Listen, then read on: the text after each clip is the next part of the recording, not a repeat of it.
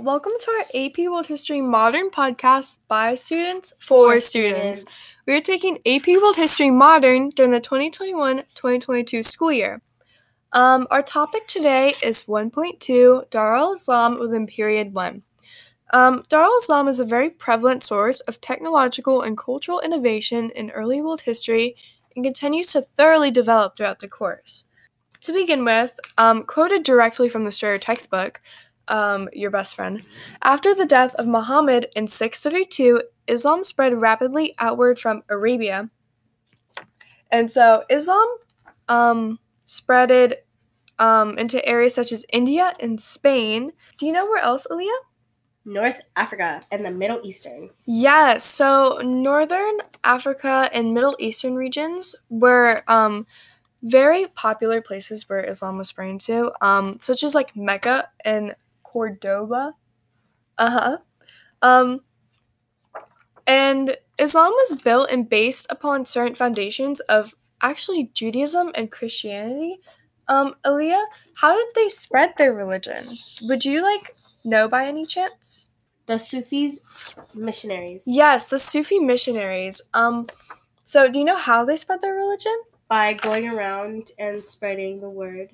Yes, and they also did that through like um, local events. They would um, accommodate um, gods into events to promote uh, a popular Islam. And yeah, sometimes you would um, see them tr- with, during while they were trading. Yes, so trade was also like a very common way for Islam to spread, but trade like has always been like a big facilitator for um, different cultures. Um, I think that's really interesting. Um, but Islam, throughout like the entire course, Islam, Judaism, Christianity, they really continue to shape societies within Africa and Asia because like religion is just a very big topic in the early world. It's how people connected. Um, it was a really big facilitator for um, cultural exchange, um, as trade was. But getting back on topic with Muhammad, Mhm. um, so he was believed to be the last true prophet of Allah. Wait, let me guess. He died in 632. Yeah. So his death was in 632 and after that he was he was a big um cultural motivator, religious motivator, whatever. Um but with that and with Islam came the spread of, you know, a lot of other um a lot of other changes in scholarship. Like um oh, do you know any of the like early renowned learning centers? The House of Wisdom. Yes, the House of Wisdom. That was a very like prevalent thing in the text, I believe. But so scholarship was a was a big thing, um, and became a lot more prevalent um, with the House of Wisdom. Um, like Muta Mutazalites, Mutas. How do you say it again, Aliah? Mutazilites. Mutazalites. Um, do you know what they did by chance? Started a school inspired by the Greek texts. Yes, and the Greek text, well, translation became to like it began to become like a much bigger thing. I'm translating the works of um like major literature figures. Um I actually believe, yeah, so Islam scholars followed the Prophet Muhammad's teaching obviously, and um with their knowledge, they translate literary classics into Arabic um, and they saved the works of um, figures such as Aristotle and other Greek thinkers from oblivion. Um, but let's move into the powers associated with Islam. Aliah, do you know any of the powers associated with Islam? Delhi Sultanate, Mamluk Sultanate. No, Mamluk Turks. Right? No, it's the Mamluk Sultanate. You had to write the oh, first I had time. right the first time. Mhm. Always go with your gut, guys. No matter what.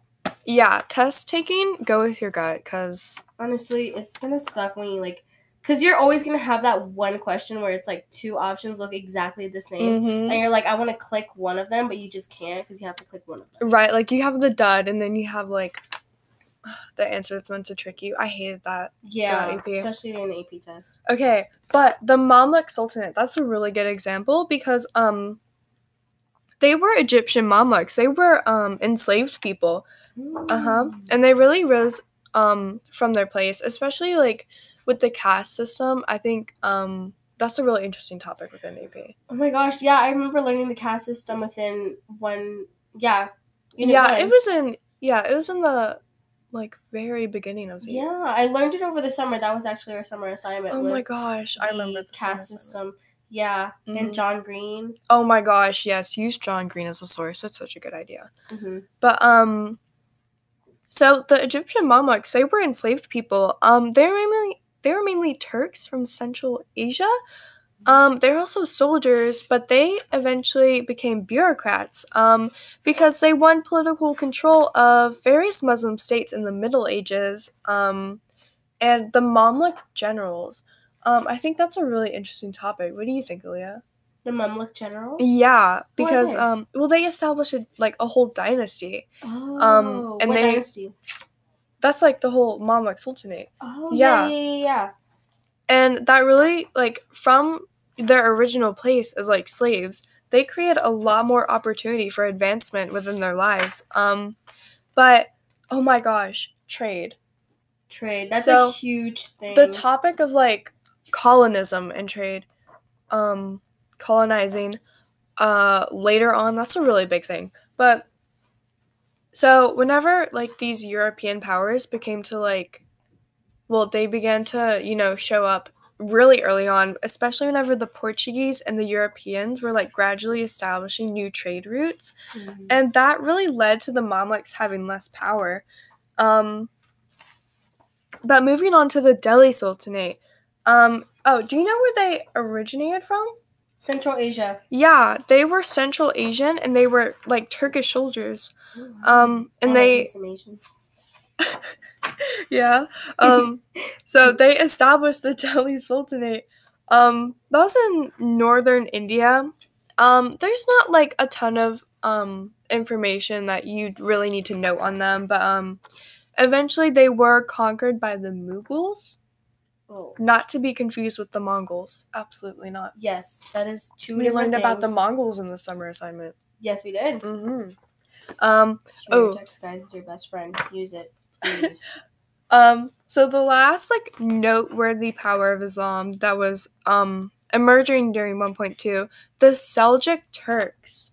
Mm-hmm. And you said that one earlier. Yeah, I did. So the Seljuk Turks, did you know that they were Muslims? Yes, they were Muslim soldiers, right? Um, I believe so. But they were conquering parts of the Middle East and they were led by the Sultan. Ooh, like Jafar. Like Jafar. Arabian Nights. Oh my god, yes. Like Arabian Days. okay, so um, they were led under a sultan. Um, they extended their power to western China. Here's the real question Did he act like Jafar?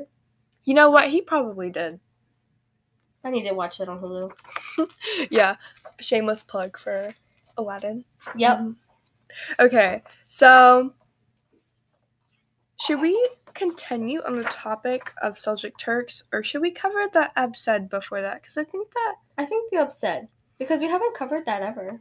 Yeah, I don't think it's something that's like, you know, super noteworthy, but I think that the Strayer text covers it a lot better. Yeah. Like, yeah. Okay. So going off of like your prior knowledge, um, any other sources you've used, um, the Seljuk Turks did like really reduce the roles of high-ranking Abbasid. Um, they also okay, so the Caliph and the Chief Sunni, um, mm-hmm. didn't they hold like a lot of religious authority? Yeah. Yeah. So the Abbasids, like one really big difference between the Abbasids and the Seljuk Turks was that the Abbasids allowed um, um, a little bit more freedom, religious freedom, because they allowed Christians to travel to um, their holy monuments, and the Seljuk Turks did not. So moving on to the topic of trade. Um, also like the spread of various things through trade, um, culture, technology, disease. Disease. That's a huge topic that's gonna come on later up, like in what unit? I think unit three. Uh, it's yeah, unit three. So. like that's a unit three thing. Because mm-hmm. that's where like land based empires are. Oh my gosh, land based empires. That's... Oh my god, who's your favorite land based empire though? Oh my god, you know what? I really liked learning about the Portuguese. I really liked learning about the Japanese one. Oh my Uh, yeah. for a Also, just to find me. They're my samurai. their ship technology, that was crazy. Oh yeah, that was crazy. That was insane. Anyways, Oh my guys, gosh. back on topic. Straight through Baghdad. oh my god, yeah, Do you know where their route shifted? That was north, wasn't it? yeah. Yeah. So, um, after that, Islam begins to fragment politically. Um, also, I think it's interesting and important to talk about like influences from Abbasid practices and the Mamluks before them, because those like those concepts really um shaped and continued to form cultural regions. And then obviously, um, Islam's still spreading, still spreading very rapidly. Um, it's actually wasn't it like the largest religion? It took over like most of the Middle East. Like you, it was it was crazy. Mhm. Um, and it's still expanding like through the activities of merchants, missionaries, the Sufis. Um, obviously, we also we talked about the Mongols conquering what remained of the Abbasid Empire. You Mhm. know, no more Seljuks.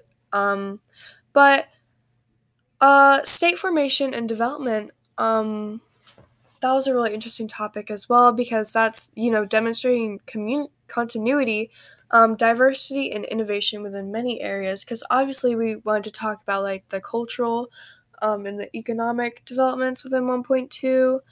Um, but really Muslim Muslim rule that was that was a big topic because um we talked about how um after Muhammad's death um you know a lot of uh, powers were arising and Muslim rule continued to expand to many parts of Afro-Eurasia um, due to military expansion. And I think that you know there were a few like very minor powers too because there was um oh my gosh there was the Dhimmis they were non-Muslim subjects of the Ottoman Empire and they were they were protection. They were people hired by the states. They weren't even soldiers but they were a, a prevalent power.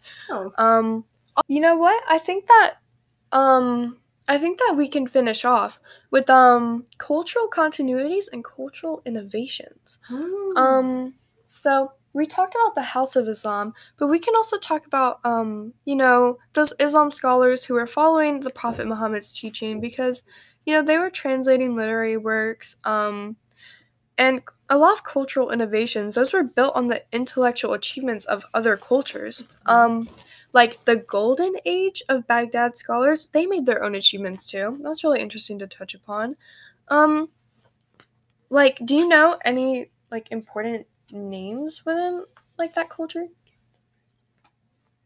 Uh, I'm not okay. I'm gonna like butcher their names. I know, but is it like Nasa Nasir Al Din Al Tusi, um yeah i believe so what did he do the most celebrated Islamic scholar? oh yeah He is his logic came from ethics, philosophy, law, and astronomy. yeah That's actually really cool. Well, Astronomy is so fun. yeah i believe he made like a bunch of de- developments in astronomy Yeah. And then uh, Ashia al Bu Uni mm-hmm most prolific female Muslim before the 20th century. She had a broad education. yeah Um, most of her poetry describes her journey towards the mystical illuminations. Oh yeah, the mystical illuminations. I think that's really interesting. That is interesting. Um, Uh, I think there's one more. um. Oh yeah, there was Al-Razi.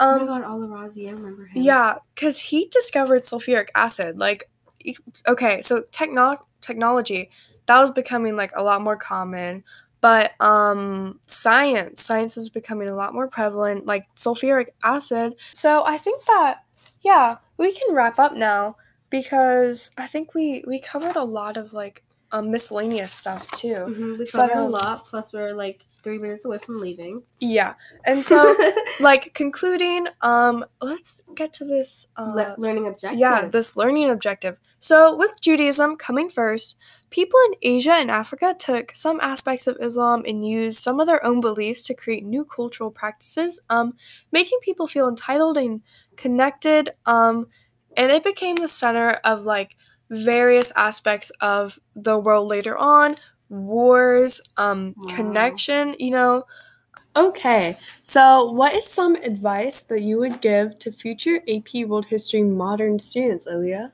Well, based off my experience, I would definitely say like keeping up with your homework, reading the text. I know it seems like very cliche to say this, like, you know, especially at the beginning of the year, that you should keep um, doing your homework and stuff like that, because I know some people don't.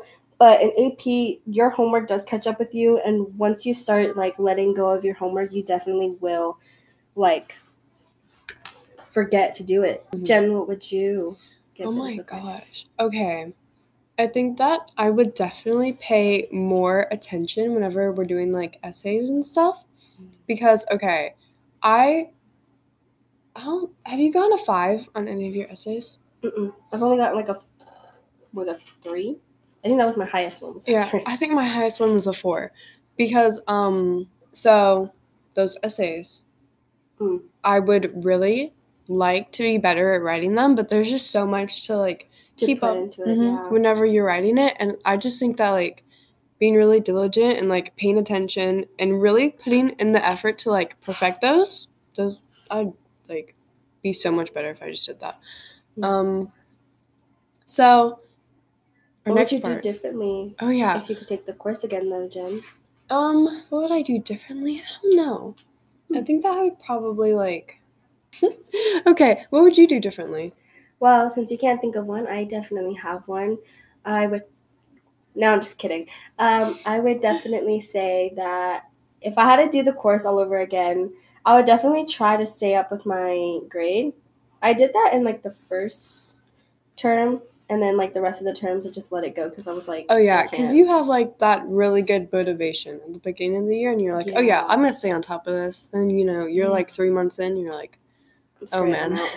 but yeah, that's definitely something I would do differently. Was just stay on top of my stuff and you know um, listening to the teacher, definitely like taking more notes. Oh yeah, I think I think that I would like just study more like on my own because mm. you know what I definitely didn't enjoy like okay that final stretch with studying towards the exam. Yeah, because I'm like oh my gosh it's catching up with me. I wish I would just like prepare throughout the year instead of like mm. you know a month or so before the exam. But I guess that that only really applies if you've like decided that you want to take the exam and paid for it but you know, college board. Also, what are some like good sources for AP? Uh, Tweery's like website. Oh my gosh, website, yeah. definitely.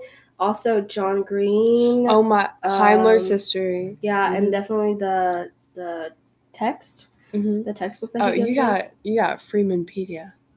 Thank you for listening to our AP World History Modern podcast by students for students. Best of luck on your AP exam. Goodbye.